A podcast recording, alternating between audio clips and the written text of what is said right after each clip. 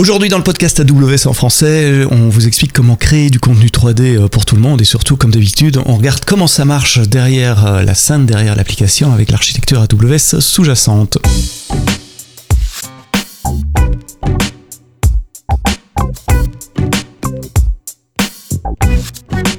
Bonjour, bienvenue dans le podcast AWS en français, comme euh, chaque vendredi. Euh, un, deux invités pour parler des cas d'utilisation de, nos clients, des architectures AWS qu'ils mettent en place et que vous puissiez ainsi apprendre de leur retour euh, d'expérience, positif et négatif, des vrais retours d'expérience, avec aussi les, choses qui sont peut-être un peu moins reluisantes parfois. Aujourd'hui, c'est Marie et Hervé qui ont gentiment accepté d'être mes invités. Marie Gérard, Head of Growth, et Hervé Ninon, CTO et cofondateur d'une start-up franco-américaine aux États-Unis et en France, avec un bureau en France en tout cas, euh, qui s'appelle Scénario 3D. Marie et Hervé, merci d'être là. Euh, dis-moi Marie, Scénario 3D, c'est quoi? Oui, euh, ben, merci beaucoup de nous avoir invités aujourd'hui. Scénario 3D, c'est une application mobile qui te permet de scanner, d'éditer, d'animer absolument tout ce qui t'entoure en 3D. donc de manière un peu plus simplifiée, ce que l'image 2D pourrait être à Instagram, ce que la vidéo 2D pourrait être à TikTok, ben nous on l'est pour la 3D. Donc voilà, c'est ce qu'on fait au jour le jour. On s'amuse, c'est une application pour s'amuser, euh, pour générer du contenu 3D. Donc je prends une application en tant qu'utilisateur, j'active la caméra évidemment, je filme le monde autour de moi et je peux aller faire des, des incrustations en 3D dans ce monde-là que je vois autour de moi. Alors nous, ce que tu peux faire, c'est effectivement, euh, tu peux aller ouvrir ta caméra euh, aujourd'hui et aller capturer au travers de la photogrammétrie justement chaque objet qui va pouvoir aller t'entourer. donc ça peut être par exemple, je sais pas si tu as une figurine d'Iron Man ou si tu collectionnes les Funko Pop par exemple, euh, ben, mhm. tu vas pouvoir les, les capturer. Euh, donc aujourd'hui, c'est au travers d'images. Demain, ce sera avec de la vidéo également. Euh, ben, justement, cette figurine et aller la reconstruire en 3D. Après. Alors, t'as dit un mot très compliqué, la photogrammétrie, c'est quoi? Je jump, je jump. bonjour. Euh, la, photogra la, la, photogrammétrie, en fait, c'est comme quand vous faites un panorama avec votre téléphone. Ça permet de recoller des photos entre elles pour pour refaire un modèle en 3D. C'est aussi simple que ça. Donc on tourne autour d'un objet, on colle les photos ensemble, comme un collage, hop hop hop, et ça nous fait le modèle en 3D. Photogrammétrie. D'accord. Et l'output, Marie, alors c'est quoi? C'est une photo en 3D C'est une vidéo? Alors ça va être un objet 3D. Euh, donc euh, l'output que nous on a euh, de notre côté, ça va être justement un fichier 3D, euh, mais sur lequel tu vas aller par la suite euh, rajouter justement des effets, des filtres, bah, justement pour aller animer ta création et vraiment aller créer bah, justement un post custom qui va être posté dans le feed scénario. une fois que c'est posté dans le feed scénario, les autres utilisateurs peuvent aller le liker, mais également aller par exemple le remixer. Euh, donc par exemple, moi je vois que Sébastien, euh, t'as été scanné euh, et t'as été animé ton Funko Pop de Maître Yoda. Bah tu vois, je me dis trop bien. moi j'ai un espèce de chapeau qui traîne chez moi. Je vais aller scanner, je vais aller l'animer et je vais le rajouter sur la tête de Maître Yoda. Voilà. Donc ça c'est partie des choses que tu peux aller faire. Ah ouais, donc vos, vos, vos, clients, vos utilisateurs peuvent combiner différents objets en 3D les uns avec les autres et créer des nouvelles scènes ainsi. Donc ça part de photos. Hein. J'essaie de juste rephraser pour être certain que j'ai bien compris. Euh, je prends des photos à différents angles et vous assemblez ces photos pour faire une scène 3D qui peut être ensuite animée, voire même composée avec d'autres scènes 3D. Exactement. Alors j'ai le sentiment que ça consomme beaucoup de puissance CPU, ça, non? Je me trompe ah, c'est peut-être le moment de faire le parcours, euh, le parcours utilisateur. Ouais, euh, quelles sont les différentes Donc vous vous déployez sur AWS, sinon bah vous seriez pas euh, là maintenant. quelles sont quelles sont les différentes composants Quelle est l'architecture sous-jacente pour pour cette appli? Je commence, je démarre l'appli. Bon, ça c'est une appli iOS hein, pour le moment. iOS. Donc j'obtiens l'application. je commence, je crée un compte, je suppose. Comment, comment ça marche? Tout à fait. Bah, c'est la première étape, euh, la création de compte. Euh, on utilise euh, Cognito, AWS Cognito pour euh, pour euh, fédérer les identités au travers de social media providers. Donc tu peux utiliser Apple ID, Google ou mhm. Facebook pour l'instant. À partir de là, on te crée automatiquement un compte et tu rentres tu rentres dans le monde de scénario. La première chose que tu vois en tant qu'utilisateur, c'est ce que mentionnait Marie, c'est le feed. Le feed, il est basé sur euh, sur OpenSearch pour avoir les dernières nouveautés. Euh, euh, demain, les dernières nouveautés localisées et après éventuellement plus de personnes. Le feed, c'est équivalent au feed Instagram ou, Twitter. C'est la liste des, des posts des autres utilisateurs. Exactement, exactement. C'est, on reprend les codes, les codes des médias sociaux actuels. Tu peux penser feed TikTok, feed des Reels, mhm. Instagram, etc. Et ça, tu dis, vous implémentez avec une, avec Elasticsearch. C'est pas une base de données plus traditionnelle ou un NoSQL, un DynamoDB? Alors, euh, euh, c'est, Elasticsearch on top ah, de Dynamo.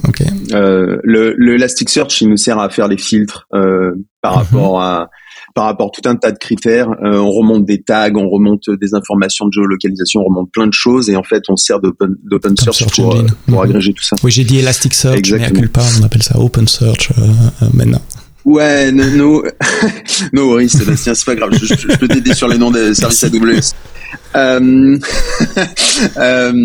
Euh, euh, donc du coup, ça c'est la première chose que l'utilisateur voit. Et après, il peut rentrer dans le monde de la création. Donc quand il passe dans le monde de la création, la première chose que qu'on peut l'inviter à faire, c'est c'est prendre ses fameuses photos. Et donc euh, là, on, on, on génère toutes les datas depuis le téléphone. Donc on, on ouvre on ouvre la partie euh, mhm. photo, capture photo, comme un appareil photo classique sur n'importe quelle autre application de photo.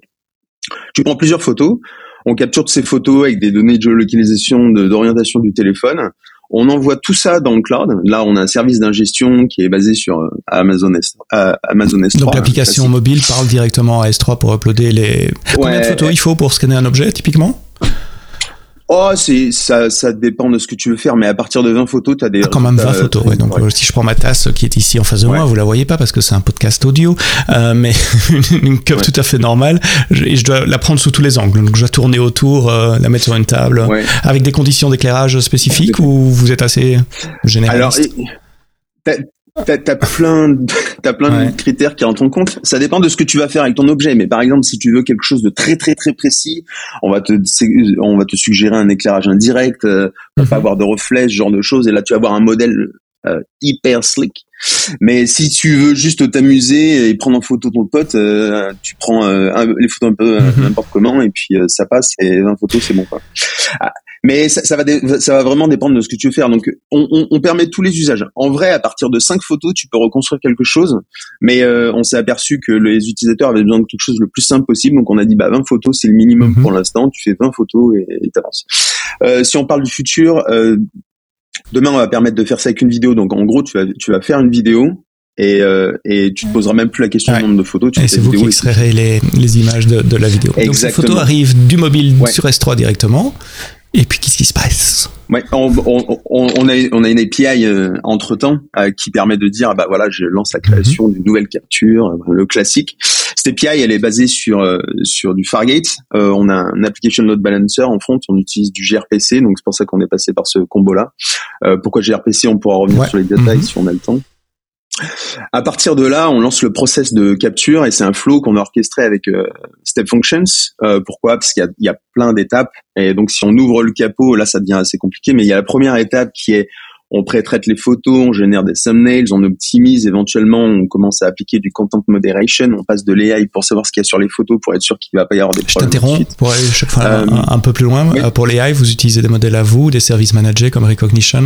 Non, non pour l'instant, c'est modèle euh, out of the box. Euh, donc euh, oui, équivalent euh, recognitions. On est plutôt sur, de, sur, sur des des standards de l'industrie. Mhm. demain, en fait, on va faire on va faire du plus custom. Et donc ça, ça tourne sur des containers aussi, sur des EC2 alors, si c'est pas recognition?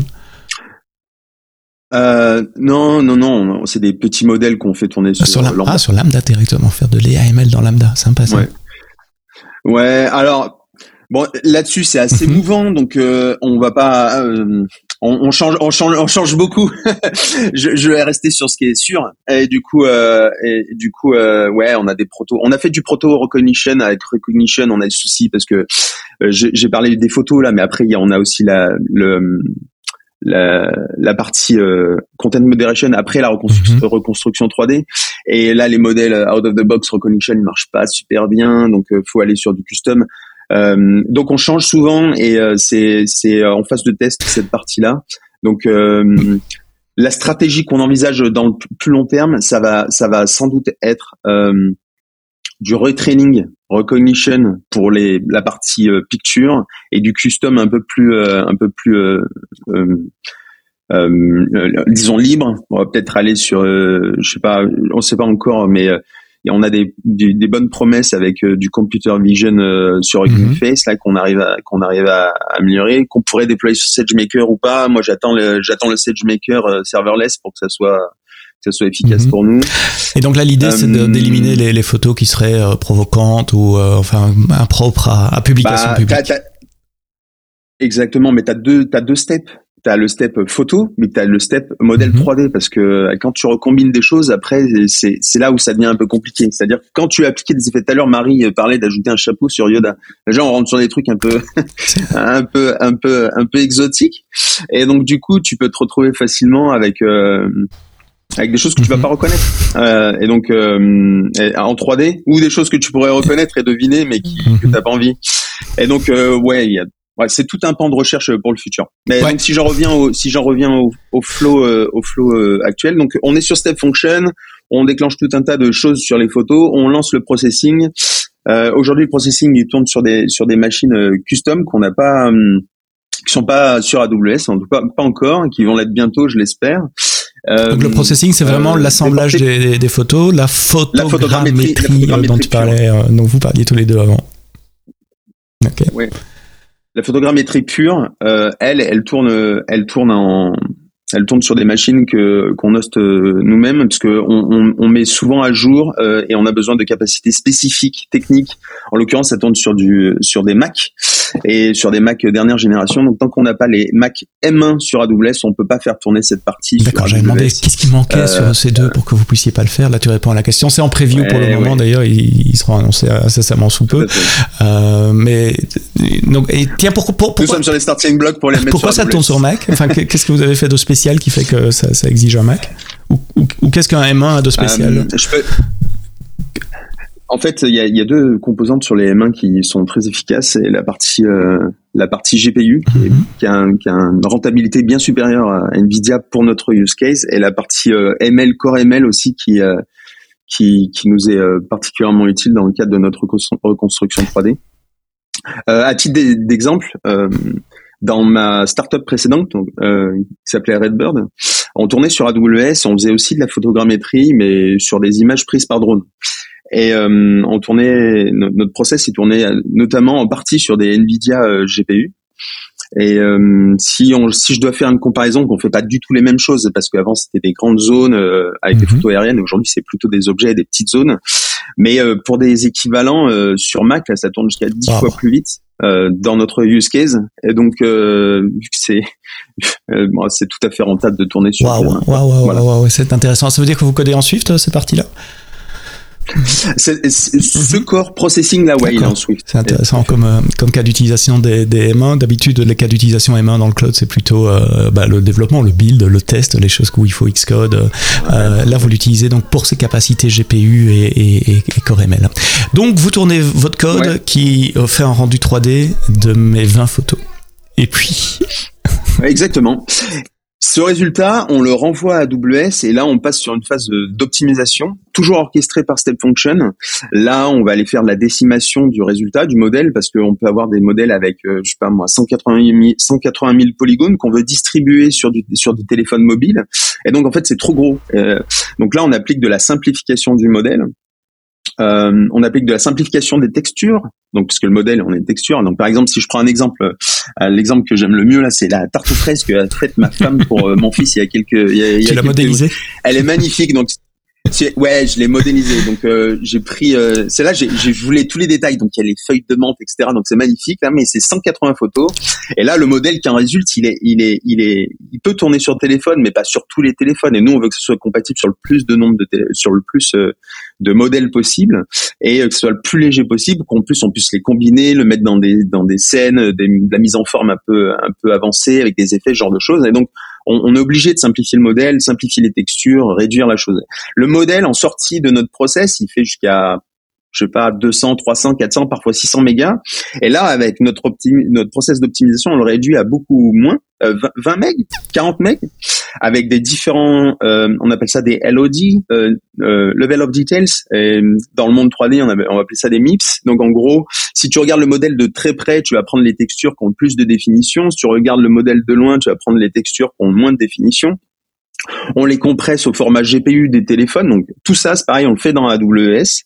Euh, il y a différents différents euh, services qui entrent en compte. Pour la décimation des modèles, c'est des choses un peu plus grosses, euh, donc qui nécessitent des machines EC2.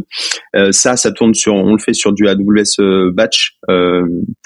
AWS Batch. Ensuite, on a on a la partie compression des textures. Ben, c'est là on a réussi à la faire tourner sur Lambda et à paralyser au maximum. Donc ça, on l'a fait sur Lambda. Donc ça, on, on transforme, fait la compression pour les GPU à destination de GPU mobile massivement parallèle sur des lambdas. On repackage tout ça via notre API, on renvoie le résultat au téléphone. Ça prend combien de temps, end-to-end? Euh, sur du 20 sur 20, photos, le premier résultat qui, arrive sur le téléphone, euh, c'est au bout de une, minute, euh, deux minutes. Et, et après, en fait, c'est là où c'est tricky, mais on, affine. C'est-à-dire que tu fais ta capture, on t'envoie le premier résultat qui est le moins joli euh, le plus rapidement possible. Et, euh, et après, nous, on lance la, toute la moulinette que je viens d'expliquer. Et euh, cette moulinette, elle tourne, elle peut prendre un peu plus de temps. Et en fait, si tu reviens 2, 3, 4, 5 minutes après, avec toute l'optimisation que je viens de décrire, là, tu as un modèle plus détaillé, plus joli et moins lourd. On est d'accord que dans le modèle, il n'y a plus de bitmap. Hein. C'est un modèle vectoriel, graphique, 3D, qui représente l'objet que tu as photographié, à part peut-être pour les textures. Un modèle 3, un voilà, exactement. Un modèle 3D, euh, et c'est plus du bitmap, c'est du compressé GPU en l'occurrence là qu'on a optimisé.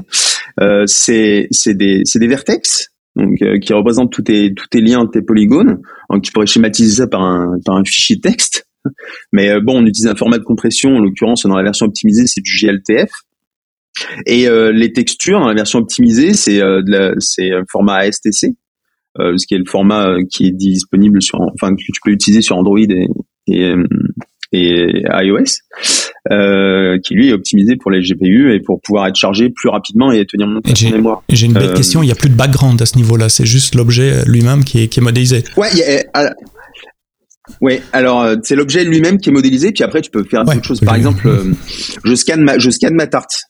Toujours, je reprends l'exemple de ma tarte. Ma tarte, elle était sur une assiette, qui était elle-même sur une table, et il y avait des verres autour. Euh, mon fils qui faisait n'importe quoi parce qu'il voulait manger la, euh, il voulait manger la tarte et que moi j'étais en train de la scanner. Enfin, je le frustrais. Donc il y a, il se passe plein de trucs autour, et donc tu peux te retrouver avec des artefacts. Et donc là, après, on rentre dans le monde, on revient sur le téléphone et on rentre dans, on, rentre dans le monde euh, de, l'application et de tout le monde peut faire de la 3D. Et directement sur le téléphone, tu as une interface qui te permet d'enlever les morceaux que tu que, que tu veux plus. Donc tu peux le cropper, t'enlèves la table, t'enlèves ton fils qui fait n'importe quoi à côté, et hop, t'as juste ta jolie. Avant d'envoyer euh, pour la modélisation. Donc ça, c'est un, un pré-traitement que je fais côté téléphone avant d'envoyer. Euh, correct? Ouais, euh, tu, tu, tu envoies, tu génères ton modèle 3D, tu reviens sur le téléphone et là tu permets à l'utilisateur de faire n'importe quoi. Euh, par exemple, cropper ou ajouter des effets, etc. Ça c'est après. Euh, à partir de du à partir du moment où on redistribue le modèle 3D, là on, on, on utilise CloudFront pour euh, faciliter la distribution du contenu parce que on a on, ça représente quand même beaucoup de data et tout ça on le distribue via CloudFront pour que ça charge plus vite sur les téléphones et partout dans le monde. Euh, et là, vous avez un système qui me permet de, de, partager. Donc, je suppose que le modèle, il est de nouveau sur S3, caché par, euh, par CloudFront. Si je le partage avec d'autres utilisateurs, vous donnez accès au même fichier aux, aux, aux utilisateurs en gérant les permissions sur, euh, sur les fichiers via votre API. Exactement, c'est c'est le c'est le principe. Euh, ensuite, si on, si on continue, on a on n'a pas encore mhm. terminé. Là, tu ajoutes des effets à ton à ton objet ou pas, ou tu le mets en scène. Et à partir de là, tu sauvegardes ce que tu as fait. Donc ça, ça c'est aussi via l'API. Là, on stocke dans DynamoDB. Euh, par exemple, tu vas dire, bah ma tarte, je l'oriente à 45 degrés, euh, je la fais tourner, euh, euh, je la mets à tel endroit, etc. Tout ça, tu le sauvegardes dans un format maison sur Dynamo. Là, tu as ton objet. Ensuite, tu veux le partager avec d'autres gens sous forme de vidéo. Là, ce que tu fais, c'est que tu fais un rendering. Ce rendering, pour qu'il soit fidèle à, nos, effets, on le, fait sur le téléphone. Plus tard, on veut le faire dans le cloud pour que ce soit encore plus léger et que ça puisse tourner sur encore plus de, de devices. Mais pour l'instant, c'est rendu sur le téléphone. On réupload la vidéo sur le même principe que les photos début. Ça repart sur S3. Et là, on a un autre workflow d'optimisation qui part pour, pour optimiser la vidéo pour euh, tous les devices pour faire du streaming, pour faire du download. On ajoute un watermark animé euh, avec euh, scénario et le, user, le mhm. username. on fait tout ça, ça, ça tourne avec la suite Elemental. Euh, principalement, on, a aussi, on a aussi du dynamo, euh, du pardon, du lambda pour euh, générer les images à la volée en fonction de username et ce genre de choses qui est ensuite pris en input dans Elemental. Euh, c'est remis, c'est remis dans dans S3, et c'est redistribué vers la CloudFront. C'est authentifié, on utilise les CloudFront Functions avec des authorization keys et euh, passer passer en header pour autoriser que tout le monde puisse pas regarder ou prendre tes datas. Les cloud, les cloud front functions, c'est pas facile à prononcer, tiens. Ouais, cloud functions. C'est des petits morceaux de code qui peuvent être exécutés on the edge directement, euh, un peu comme des lambda mais qui tourneraient sur, euh, sur, sur CloudFront et qui peuvent traiter les paramètres HTTP euh, à la volée, entrée-sortie, c'est ça? Exactement, comme, comme, les, comme les lambda attach en un peu plus mhm. léger, extrêmement efficace. Et donc là, il faudrait rentrer dans le détail, mais avant, quand, donc quand on fait du streaming sur mobile, on, on, a, on a un premier fichier qui est un M3 U8 et mhm. euh, ensuite, on a plein de, segments. Ouais, exactement. On a mhm. tous les segments et à chaque fois, il faut faire une authentification. Alors, soit on utilise des, des cookies d'autorisation euh, sur CloudFront, ce qui est un peu compliqué. Soit faut rewrite. C'est aussi compliqué. Les CloudFront Functions qui sont sortis euh, il y a moins d'un an, si je ne m'abuse. Oui, c'est assez récent, ouais. Elles résolvent complètement le problème. Et donc, nous, on a utilisé ça pour faire l'autorisation avec des headers et ça marche, ça marche à merveille. Dans tout ce que tu as dit, euh, il revient Fargate, il revient Lambda, il revient Cloud Front Function. Il y a l'air d'y avoir un choix pour aller euh, serverless d'abord. Ah oui, euh, bah ça. Euh, je, suis un gros fan de serverless. Je, suis sans doute un peu biaisé. pourquoi? Bah Parce qu'en fait, moins, moins on a de serveurs à gérer, plus simple est ma vie. Aujourd'hui, Aujourd'hui, le produit sur la partie cloud, on l'a fait euh, à un et demi, une personne et demie sur moins de un an. Et euh, je, je, je, je, vois que, enfin, t'as entendu tout ce que j'ai mentionné. Il y a mhm. énormément de choses. Euh, ça, ça va de, ça va de reconstruction 3D à de l'API, de l'authentification, de la, de la distribution sur, euh, la traitement de vidéo, distribution sur Content Delivery Network. Euh, stockage, indexation avec de l'open search. il y a, y a énormément de choses. Et, et le moins on a de, le moins on a à gérer, le mieux on se porte. Et le plus facile, c'est à déployer et à, et à monitorer. Donc euh, oui, serverless first. Serverless first, c'est aussi ce qui nous coûte le moins cher. Aujourd'hui, ce qui nous coûte le plus cher dans tout notre infra, c'est, c'est probablement ce qui passe le plus anecdotique, mais c'est open search. Et qui est pas, qui est pas, qui est pas serverless. serverless ouais. Euh, et, euh, et, donc il y a, y a, plein de rationnels à utiliser du serverless. Euh, dans notre cas, on est une, on, est une startup, on est early, on est une quinzaine de personnes, on est un et demi sur la partie cloud. Euh, serverless, c'est un, c'est un no-brainer comme on dit. Il y a beaucoup d'intelligence dans l'application aussi, si j'ai bien compris. Vous êtes combien côté, euh, côté l'application euh, iOS? Euh, Aujourd'hui, c'est c'est un et demi pour toute la partie, euh, on va dire euh, flat. Je sais pas comment le décrire, mais mhm. flat. Donc tout ce qui est le tradi des social networks, lire les vidéos, commenter, se connecter, etc. toute la partie 3D, rendering 3D, intervention de la 3D, là, il y a quatre personnes. à ça, on, on rajoute, on rajoute un artiste qui fait des VFX et euh, un art director pour euh, l'ambiance euh, au global. Il y a une bonne partie qui sont une utilisation astucieuse des, des, des, des, briques de base, des fondations d'AWS, tu as parlé de Step Function et autres. Il y a une partie créative aussi de, de, de, génération des modèles 3D. Euh, ce que je me rends pas du tout compte, c'est à quel point on peut utiliser des, des solutions off the shelf aujourd'hui pour faire ça, et à quel point il y a votre sauce secrète à vous et vos efforts de R&D. Euh, alors, sans rentrer dans les détails évidemment, dans Les, les, les, secrets, mais j'imagine qu'il y a une bonne partie de, de savoir-faire. C'est pas juste la recomposition de l'utilisation de modèles existants. Euh, en fait, si tu prends le chemin de base, tu pourrais dire que tu pourrais dire que tu pourrais il y a des briques off the shelf surtout. Euh, la photogrammétrie, il y a des briques off the shelf, euh, l'optimisation, il y a des briques off the shelf, euh, la prise de photo, il y a des briques off the shelf, mhm. partout il y a des briques off the shelf.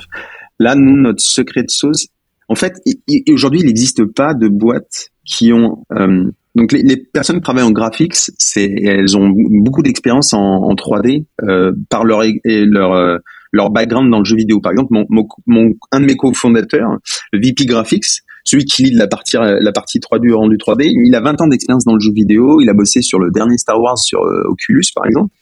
Et et mais lui, il n'a pas l'habitude de travailler avec euh, du processing at scale et des personnes qui sont capables d'optimiser des, des, des, bouts de code que lui peut écrire ou, ou, d'industrialiser ce bout de code qu'on peut écrire. De l'autre côté, t'as t'as t'as t'as moi qui est qui est une expérience de scalabilité des systèmes d'information euh, de manière générale et en particulier dans le cloud de mise à l'échelle de systèmes et, et ça c'est ça c'est une combinaison que tu trouves très rarement et du coup, on a réussi à faire des choses euh, que même nos early investisseurs ne croyaient pas. C'est-à-dire qu'on a annoncé qu'on allait faire ce produit-là en, en juillet euh, de l'an dernier, les gens nous ont dit mais en gros vous n'y arriverez pas. Et en, ben, certains nous l'ont dit, d'autres nous l'ont pas dit. Ils croyaient parce qu'on était une bonne team. Très fort. Et quand on a envoyé la, la bêta euh, en, en, décembre sur Test Flight, les mecs ils ont dit mais c'est pas possible, vous l'avez fait, incroyable. Mais parce que en fait on on utilise intelligemment tout de manière opportuniste tout ce qui est à notre disposition, mais on sait le combiner d'une manière unique. Et en plus, on a l'expertise pour pouvoir l'affiner et ajouter les choses qui manquent. Donc, elle est là notre euh, secret de sauce.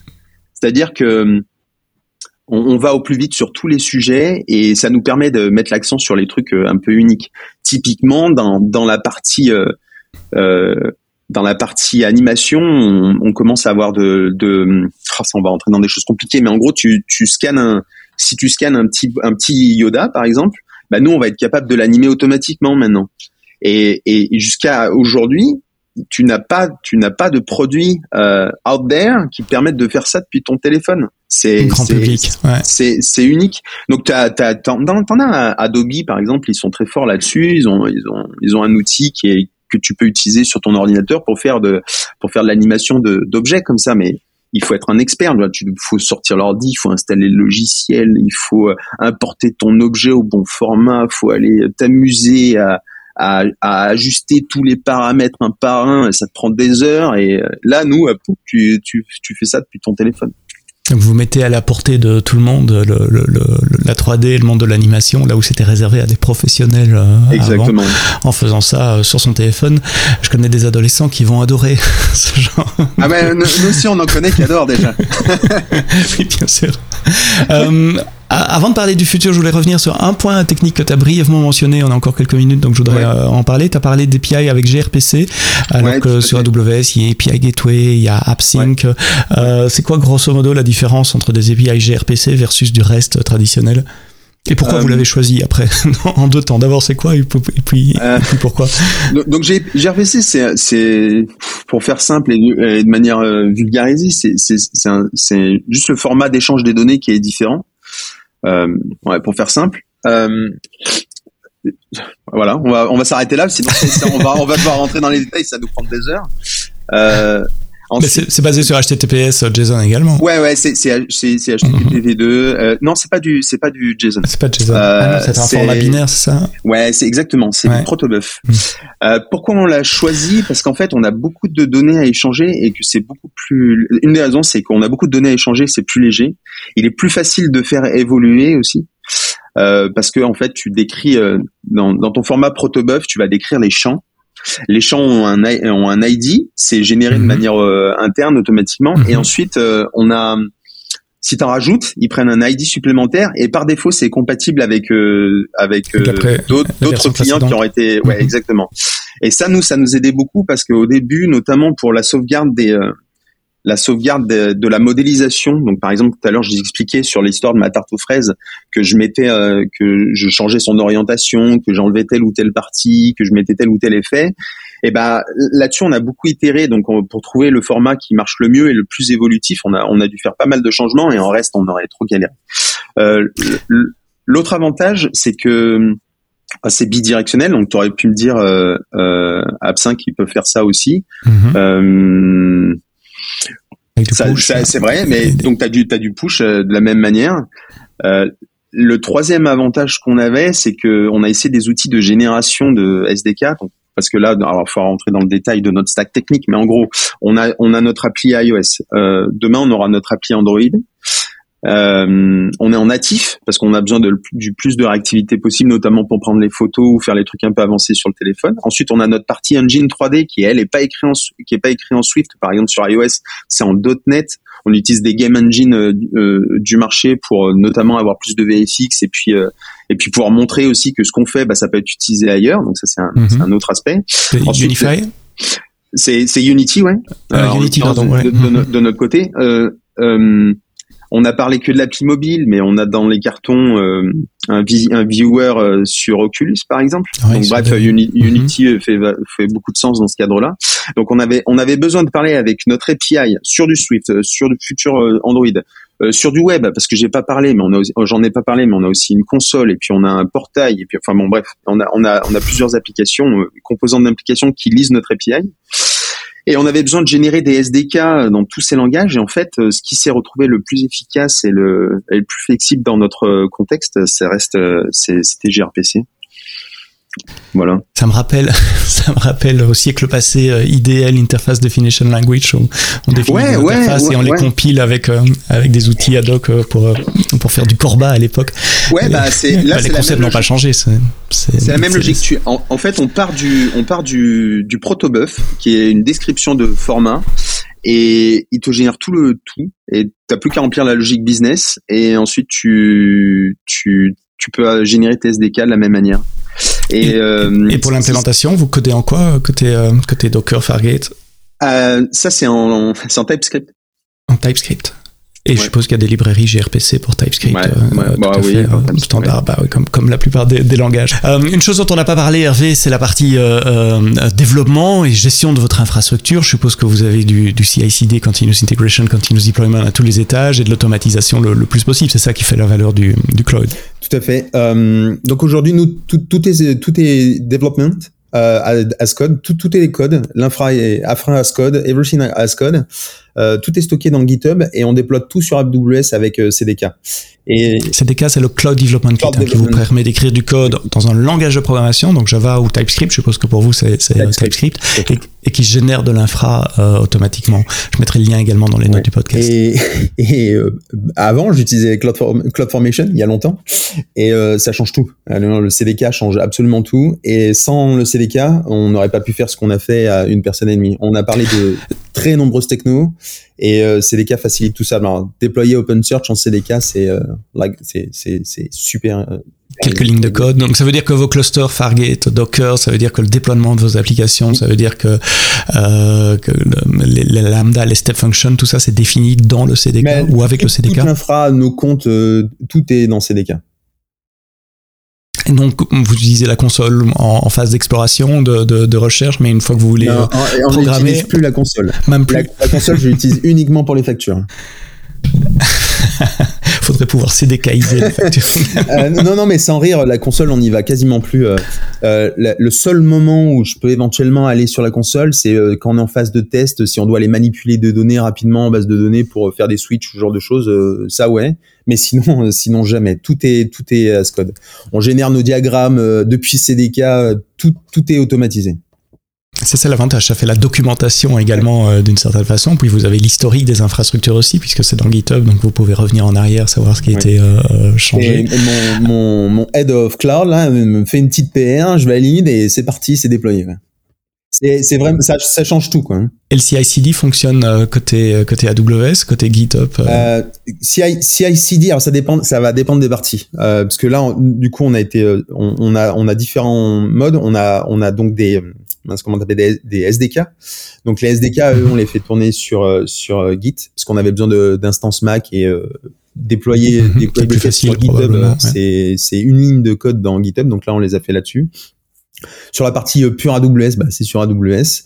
Et sur la partie appli, euh, aujourd'hui, c'est plutôt limité. Donc, on a des tests euh, qui tournent en local quand on fait le développement, et on n'a pas encore de tests automatiques. C'est un peu, c'est un peu, euh, c'est un peu le sujet chaud. Si on en a pas parlé tout à l'heure en termes de futur, mais ça fait partie de, de la to-do, qui est un peu moins sexy, mais qui, qui, est, qui est, là quand même. Euh, et les builds Mac, vous les faites sur, sur Git alors pour le pour l'appli Non, les builds Mac, on les fait pas sur Git. On les a, sur on GitHub, les a.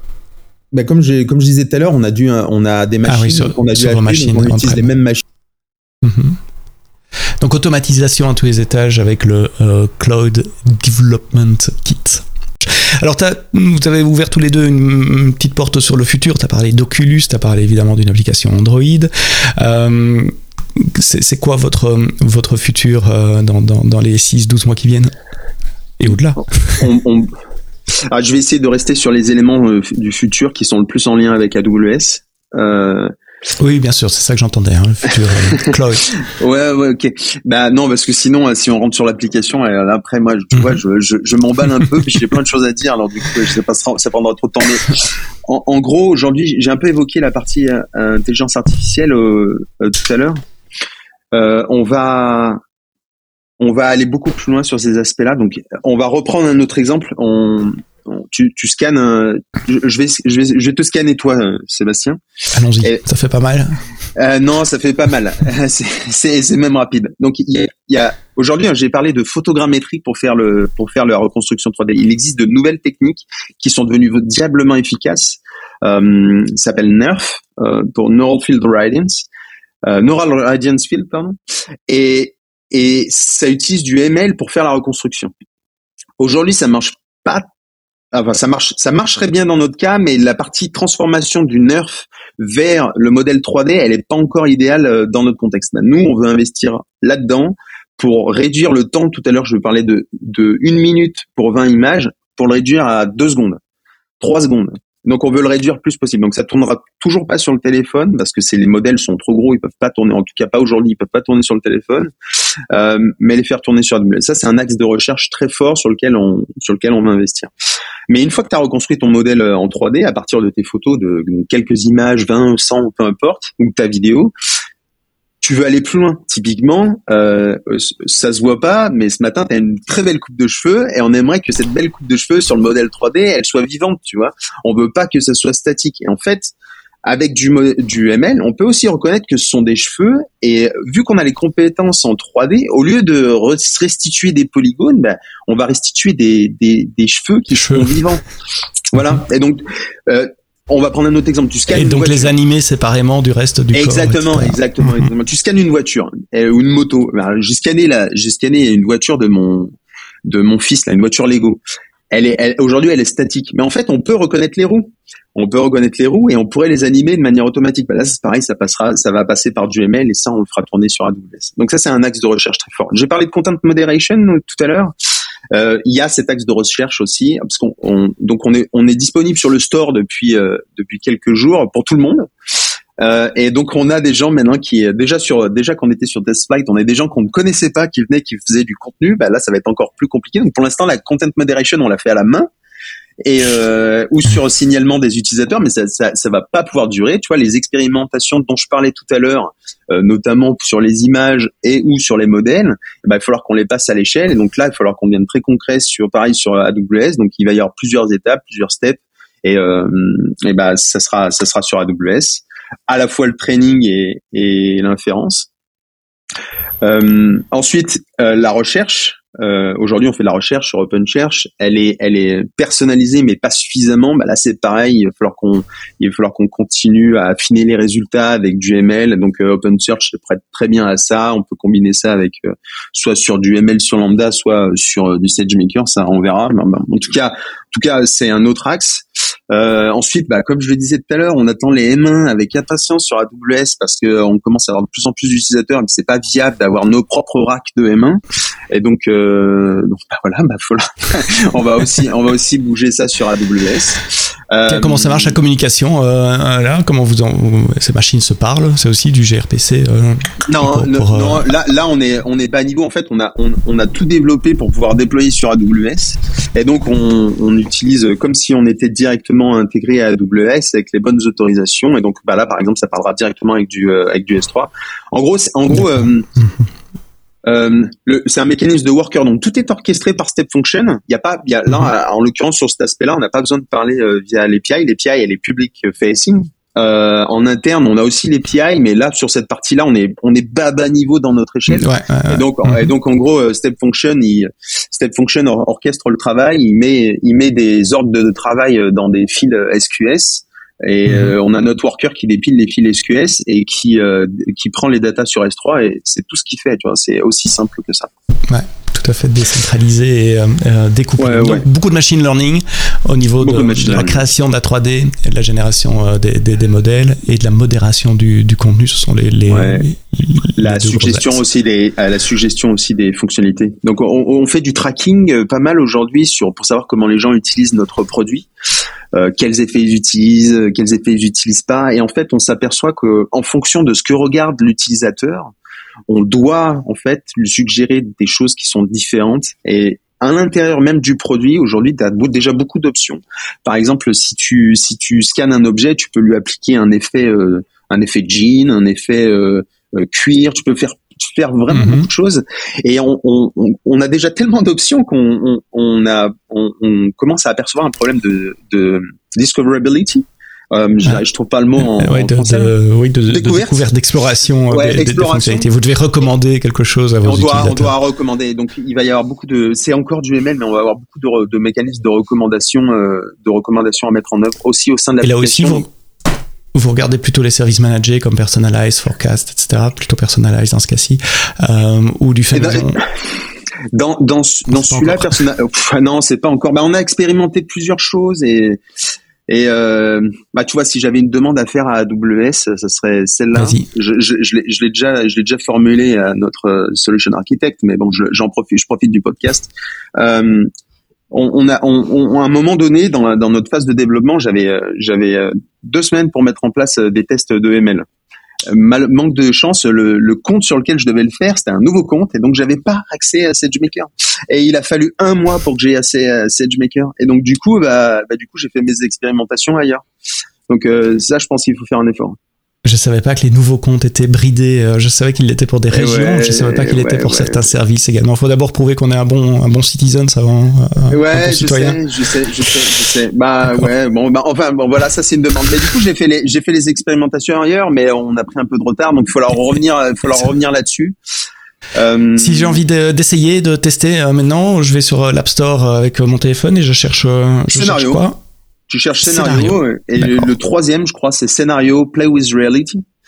Je mettrai ça, euh, je mettrai le lien exact dans, euh, dans, dans les listes, dans les notes du podcast. Si vous écoutez dans une appli de podcast, vous scrollez un peu, vous trouverez euh, le lien iOS uniquement pour le moment. et je m'en vais essayer ça et partager ça avec mes adolescents qui vont, à mon avis, bien s'amuser avec, avec ça. Vas-y, vas-y. Carrément. Merci euh, euh, Marie, Marie euh, Gérard, Head of Growth, Hervé Nivon, excuse-moi j'ai écorché ton nom en début de podcast. Pas CTO et cofondateur de Scénario 3D. call to action, essayez l'application, regardez le, le, lien dans les notes du podcast, vous la trouverez facilement sur l'App Store, Apple pour le moment. Merci d'avoir écouté ce podcast AWS en français jusqu'au bout. Rendez-vous la semaine prochaine pour un nouvel épisode et d'ici là, quoi que vous codiez, codez-le bien. Tschüss.